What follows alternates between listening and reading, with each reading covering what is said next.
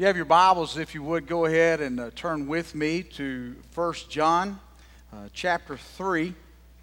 We're going to look at, uh, the, finishing up this chapter today, we're going to look at the companion verses of what we looked at this last week, uh, or last Sunday. We talked about uh, that last verse, verse twenty, uh, how our hearts either condemn us or not. And we talked about the need that we have, uh, how our faith is love in action, that our faith lives itself out and demonstrates its consistency through how we love the brothers, the, the, the people who are part of the church. That, that if I am being consistent in my faith, my faith will show itself because of the way I interact. And it'll show itself in, in how I uh, work with and, and, and work through those struggles that come. We talked about some of those struggles that, uh, that can come up. Sometimes the struggles that I go through are, are simply the struggles to love people in the faith. You know, honestly, sometimes some of us aren't very lovely, and and it's hard to love us. And, and we make that difficult sometimes when those times come.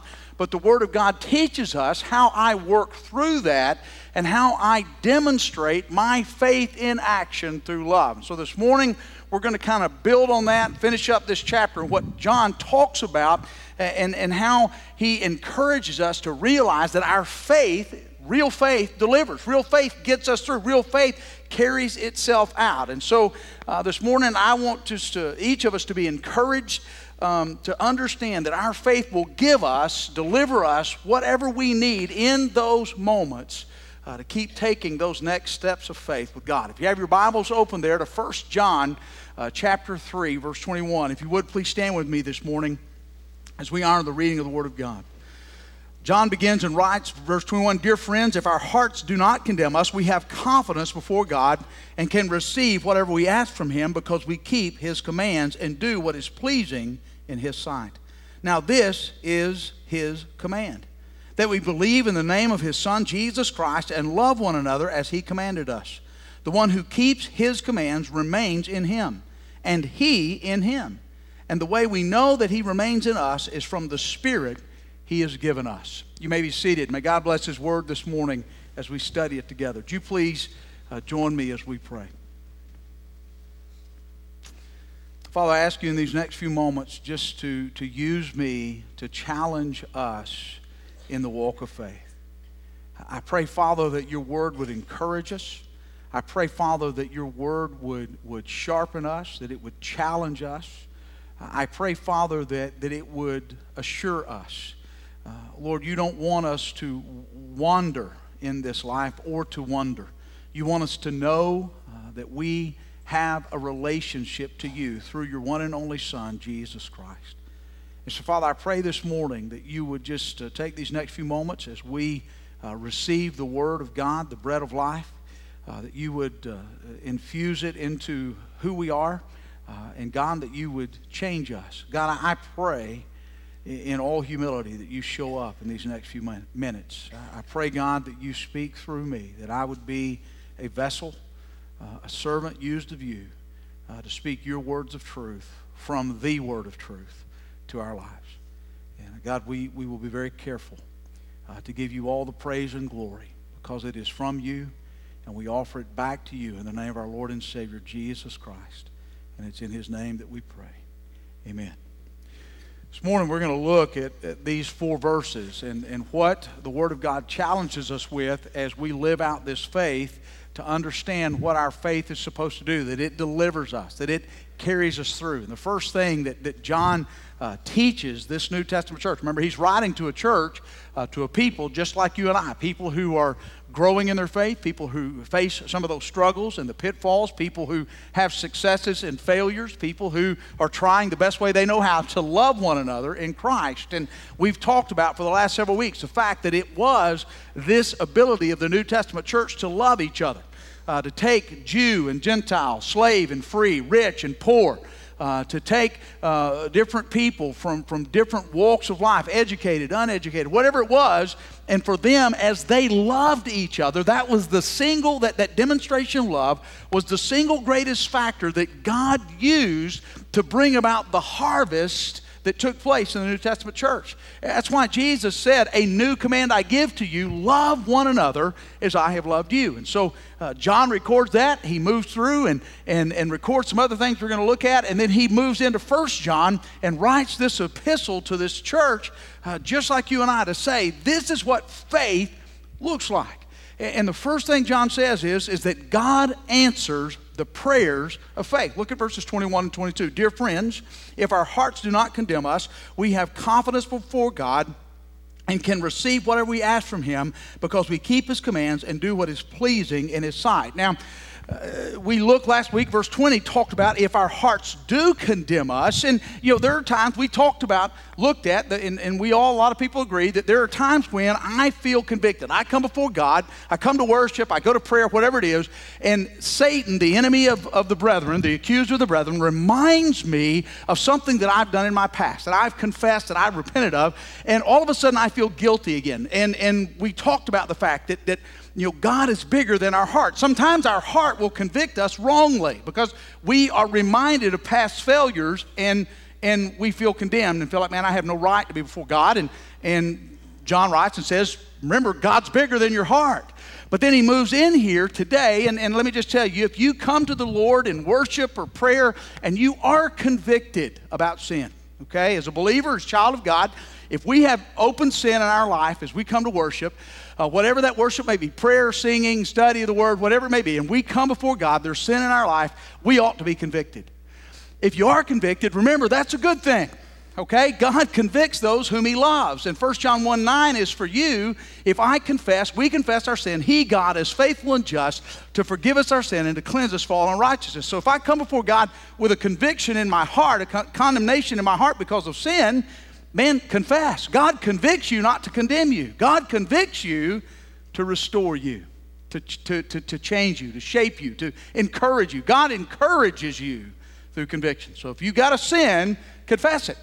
And when you confess it, your heart no longer condemns you. And then we pick up with what he says in verse twenty-one. If my heart doesn't condemn me, then I can ask with confidence, with assurance that I will receive whatever I ask in his name because I obey his commands. That's basically what John writes in verses twenty-one and twenty-two, that God answers the prayers, uh, the faith, the prayers of faith that are offered in a faithful manner. Now, this is not some genie in a bottle that I get to pull out, like the name it, claim it people want to say today. I get to pull it out and rub it, and God's going to give me whatever, you know, I just get whatever I get. That's not what this is talking about, okay? You have to, you have to unpack this and put this into the context of what God is saying. What John writes and says is, is that as I am consistently living out my faith, verse twenty-two, and can receive whatever I ask for him because we keep his commands and do what is pleasing in his sight, as I am consistently living out my faith in the right way, then what I know is the prayers that I offer in faith, God will answer. Why is that so? Well, look at what he says, verse twenty-one. Dear friends, if our hearts do not condemn us, we have confidence before God. That word for confidence is a word that means boldness or assurance. I can come boldly before God when I am consistently living out the life of faith in the manner in which I should and know that God is going to answer my prayers that are offered in faith. Why? Because we talked about the fact last week, I can't live the life of faith consistently. It is God living in me and through me that helps me live the life of faith. I, I, it's what helps me want the things of God. In fact, the psalmist writes in Psalm thirty-seven four and said, delight yourself in the Lord and he will give you the desires of your heart. Again, not a genie in a bottle, not who I get whatever I want, but it is as I delight myself in God, as I, as I make God the pursuit of everything I have, what happens is he will give you, the psalmist says, he, God, will give you the desires of your heart. And that word for gives is a word that means literally to birth, to conceive, or to bring forth, make. So as I delight myself, pursue God with everything that I am, God begins to change my heart so that the things that I want are the things that he wants.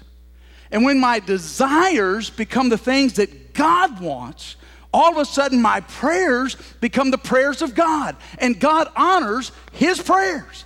So as I delight myself, pursue God with everything that I am, he gives birth in me to his desires. I then in turn pray his desires before the throne of heaven. And what happens is God answers his prayers that he's given me for my desires.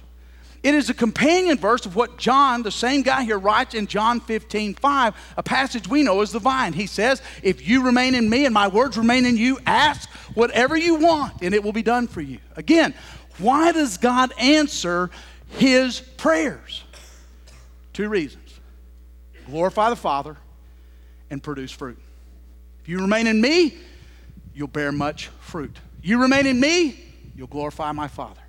That's why all of those things are, are, are together in what we do. So my role to get my prayers answered is to pursue God, to live consistently the life of faith in a manner that honors him. And as I do that, I have this bold, confident assurance that when I come before him, I can ask whatever I want in prayer, and he answers. Notice, doctrine, faith produces life in action. As I, as I know what God wants and I pursue that with all my heart, life begins to live itself out in faith and action in everything that I do.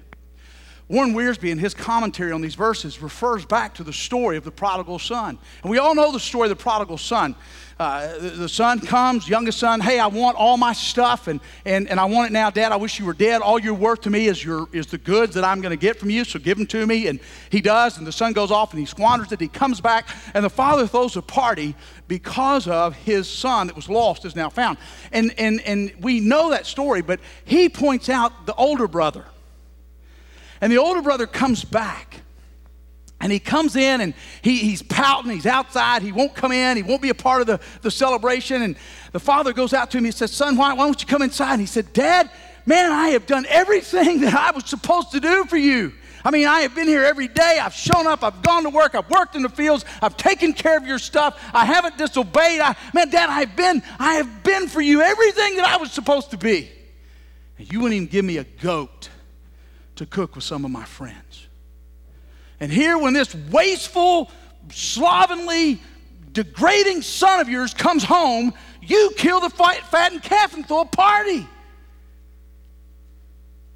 Dad, what did I miss? And Wiersbe points out that the older son didn't serve the father out of love. He served the father out of fear. We talked about that last week, that, that there are a lot of us, a lot of times we come to church just to keep from getting fined. Lord, I, I don't want you to dun me today. I, I don't want to get I don't want to get spanked today. I want to get slapped on the hand. I'm, I'm going to church, and, and church just becomes business as usual. It's just part of what we do. But the honest truth is, God never wants it to be business as usual. He wants us to get up and before our feet hit the floor every Sunday morning, Lord, today, what do you want to say to my life? Before I get up on Monday morning and, and, and, and, and do anything that day, that before I open the Word, God, what is it today? You, you don't want business as usual with me. God, what do you want today in my life? And what God wants is for you and I to begin to walk in step with him. You see, when I'm out of step with God, I, I can't be in a right relationship with you. And when I'm not in a right relationship with you, then I can't be in step with God. And when I'm not in step with God, I don't have that confidence, that boldness to come before him, that assurance that what I ask in prayer is according to his will. And when I ask according to his will, I know that I'll get. That's what God wants. That you and I have that confidence in the faith to walk with him and to know his presence in everything that I do. And, and, and that he begins to create in me his desires. If that's not where you are, here's the beautiful picture. You can be.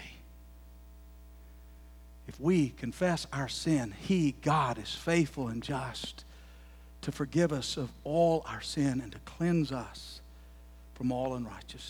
It's his promise. First John one nine is for us. It's written for his church. It's written for you and I so that we can be in that right relationship, in step with him, and hear him. God answers the prayers of faith. And then the second part of that is, and it rolls right into this, is that my faith keeps me in him. Look at verse twenty-three. Now this is his command, that we believe in the name of his Son Jesus Christ and love one another as he commanded us. The one who keeps his commands remains in him, and he in him. And the way we know that he remains in us is from the Spirit he has given us. And we're going to look a little bit more in a couple of weeks at, at the, the first part of this. And, and, and there are two commands that he says that ought to be the, the, the, the, the keeping of our faith. The two commands that kind of sum up the whole of the law. Two things. First, belief in his Son, Jesus Christ. And there's a reason that John writes Jesus Christ. Mentioned a little bit last week. We're going to mention a little bit today. We're really going to unpack that in a couple of weeks. There's a reason that it's not just Jesus, and there's a reason it's not just Christ. Jesus, Son of Man. Christ, Son of God. Jesus, fully man. Christ, fully God. Okay? There's a reason why when we pray, we pray in the name of Jesus Christ. Okay? So just keep that kind of in the back of your head, and we're going to look at that more in depth after Easter here in a couple of weeks. But, but John says, right here, there's two commands. First of all, belief, faith. That's what the word belief means. Faith in his Son, Jesus Christ, and love for the brothers. That's two sides of the same coin. Both. Faith, doctrine, working itself out in practice, loving the brothers who are part of the church. You and I are, are to, to do that, and when we begin to do that, when we do that consistently, remember, we can't do that on our own. You know, God works in us to, to, to love one another, okay, to desire the things of faith. Then John writes in verse twenty-four and says that it is those things, living out the faith, that gives us assurance. Look at verse twenty-four. The one who keeps his commands remains in him, and he in him. And the way we know confidence that we remain, that he remains in us, is from the Spirit he has given us. Okay? This doctrine belief leads the person to begin to practice faith, and as we do that, God gives an assurance to us because we are living out our faith in love. He confirmed to us. He doesn't want us wandering through life or wandering through life. He wants us to know that we know that we know that we have a relationship to, the Jesus, to Jesus Christ, to God the Father through the Son. And the way we do that, he says, is that the faith gives us assurance. How? Well, there's about four things that we're just going to hit real quick that the Bible gives us as tests of assurance. The first thing, you can know that you're in the faith if God arrests you on the way. Okay, as you're going through life, if God just causes you to kind of check up in your spirit, you have those moments where you think, hmm, that is evidence that God is living in you. Paul writes in Philippians two, twelve and thirteen, and this is what he says there. Uh, and, and now, dear friends, as you have always obeyed, not just in my presence, but even more so now in my absence, he, Paul says, continue, verse twelve, to work out your salvation in fear and trembling. Then verse thirteen, he says, because it is God who works in you to enable you to work and to will for his good purpose, okay? If you want more of God, it's evidence that God is living in you. You can't want more of God if God isn't living in you, okay? Paul says that we're going to have those moments where we just go, whew, wait, I need that.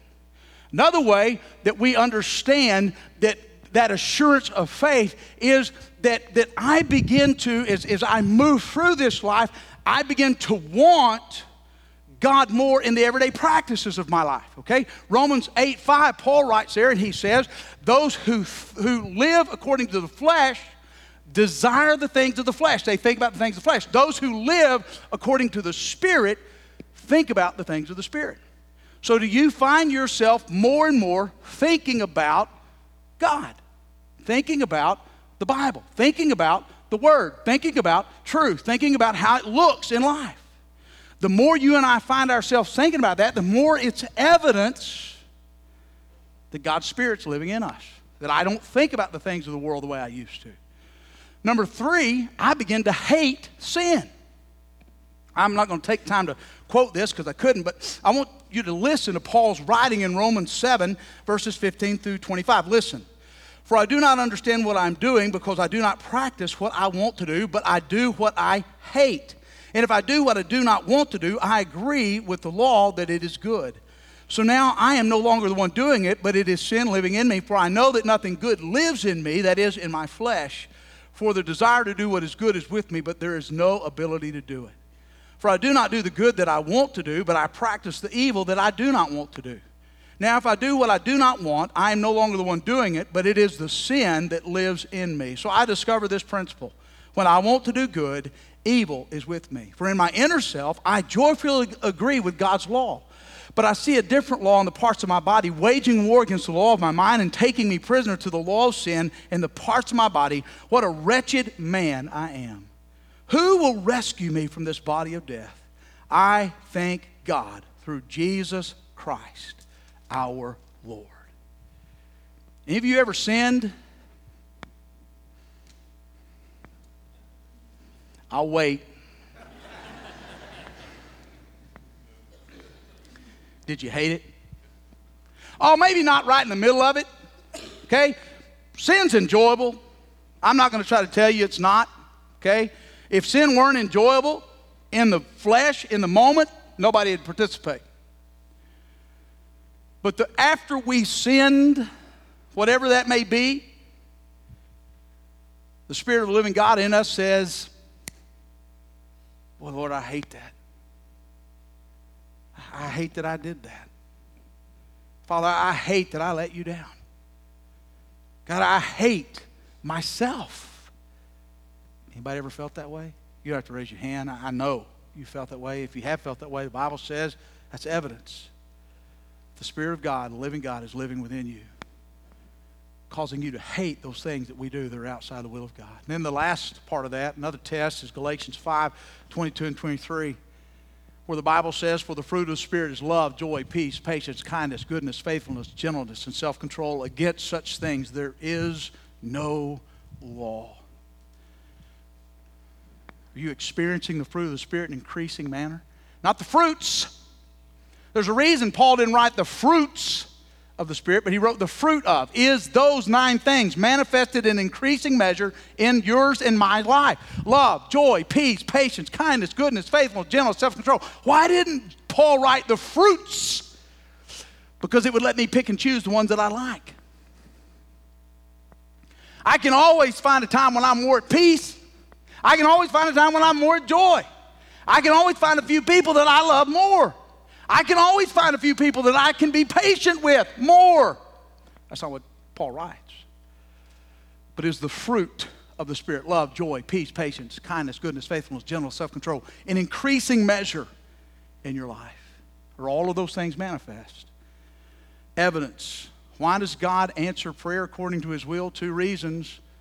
One, to glorify his name. Two, to bear fruit. Is the fruit of the Spirit increasing in your life in every single area? When you and I take the Word of God and, and, and we put those things alongside our life, when we're convicted of sin, when God arrests us as we move through life, when we begin to desire the things of God more, when the fruit of the Spirit of the living God begins to grow in us, God's Spirit inside of us that he's given us as a deposit, a guarantee against eternal life, it is saying to you, you are a child of God.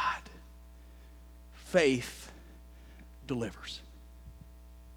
Last week we looked at Peter. We closed out the last part of, of my sermon last Sunday with talking about Peter and, you know, and, and, and, and what Jesus said. Go tell their disciples and Peter. And we talked about the fact that you and I sometimes are and Peter. And we need to hear that. We need to hear God say, hey, and you, you're part of it. You, you get in, okay? We need to hear that. The world looks at two people who were probably the most prominent outside of Jesus Christ in the Garden of Gethsemane, Peter and Judas. And the world looks at those two and, and really, probably the world says, not a lot of difference. Judas betrayed, Peter denied. Both recognized their sin. Both were remorseful. The Bible says that when Jesus looked at Peter after that third denial, that he wept, he began to break. The Bible says that Judas, weeping, realizing what he had done, took the, the betrayer's money and threw it back into the temple. Both were remorseful over their sin. In fact, there are a lot of religious scholars that will tell you they believe that honestly Judas, wrong motive, but maybe maybe right thought, at least in part. He didn't want a Messiah that was going to be a Savior. He wanted a Messiah that was going to be a victor. That's going to happen, guys. It's coming. Read the end of the book.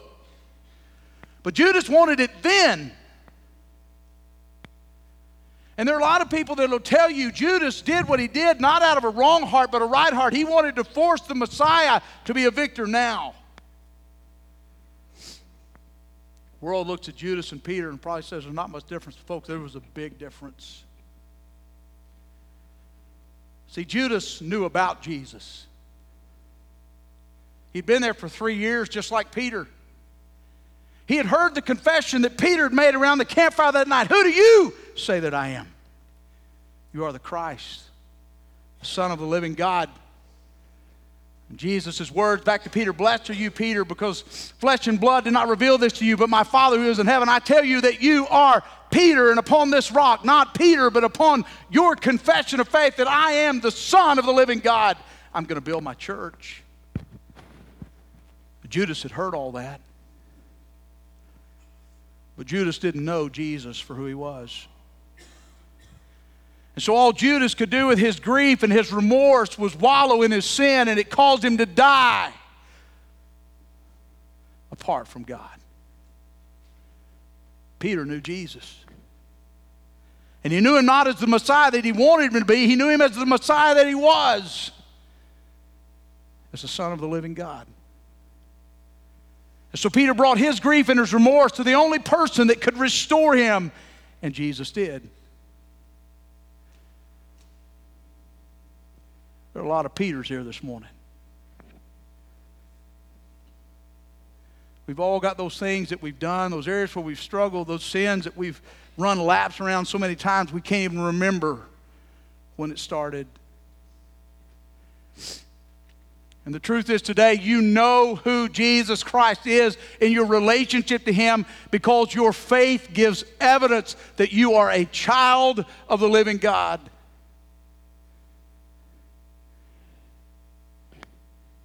And it's time to put the bag down.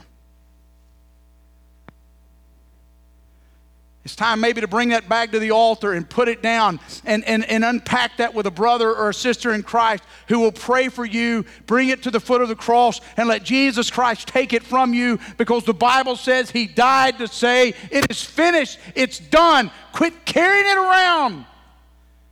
It's forgiven. There are a lot of Peters here today who need to be restored. We need to put our bags down and say, thank you, Father, that I am forgiven in Jesus Christ. And in just a moment, we're going to have a time of worship, and the altar is open. And if you need to come and put a bag down on the altar, man, come.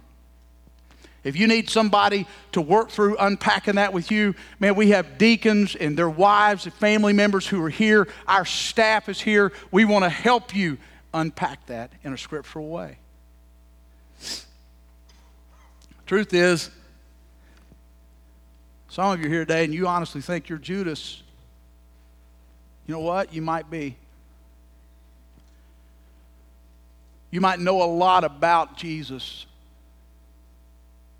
You hang around on the fringes just like Judas did. You're there. But the honest truth is you don't know Jesus as your Lord and Savior. And right now the Holy Spirit is saying, look, today could be the greatest day for the rest of your life. And a life that God has for you that you can't even imagine. Today can be the day your name gets written in the Lamb's Book of Life. And the honest truth is today you need to quit being a Judas and accept Jesus as your Lord and Savior. Quit knowing some stuff about him and start knowing him as Lord. And it's real simple. All who call upon the name of the Lord shall be saved. It's real simple. It's real easy. He did the work. He just wants to give you the faith to believe that his work is sufficient. And the cross is enough for you. If that's where you are, every one of our staff, Larry, Josh, Matt, me, Andrew, man, our Sunday school teachers, any, we'd love to walk you through that process of accepting Jesus Christ as your Lord and Savior and tell you what that looks like scripturally. Talk to you about believers' baptism, why that's an important part. It's not saving, doesn't save us, The water that we baptize people in is the same water that you take a bath in if you have Eastland water. Same water you take a bath in if you have Olden water or Ranger water or Carbon water or Cisco. Uh, maybe not Cisco. I think they've got their own lake. Nothing special about the water. It's the heart. We'd love to unpack that for you and show you what that looks like scripturally. For some of us here today, honest truth is we just need to be restored, encouraged. God wants you to know you're not alone. You're not walking this thing alone. You're with us. You're with the body, and maybe that's what needs to happen. You need to be a part of the body to become a disciple. And this is where God wants you to plug in. You need to join this part of the body of Christ by letter, statement, baptism.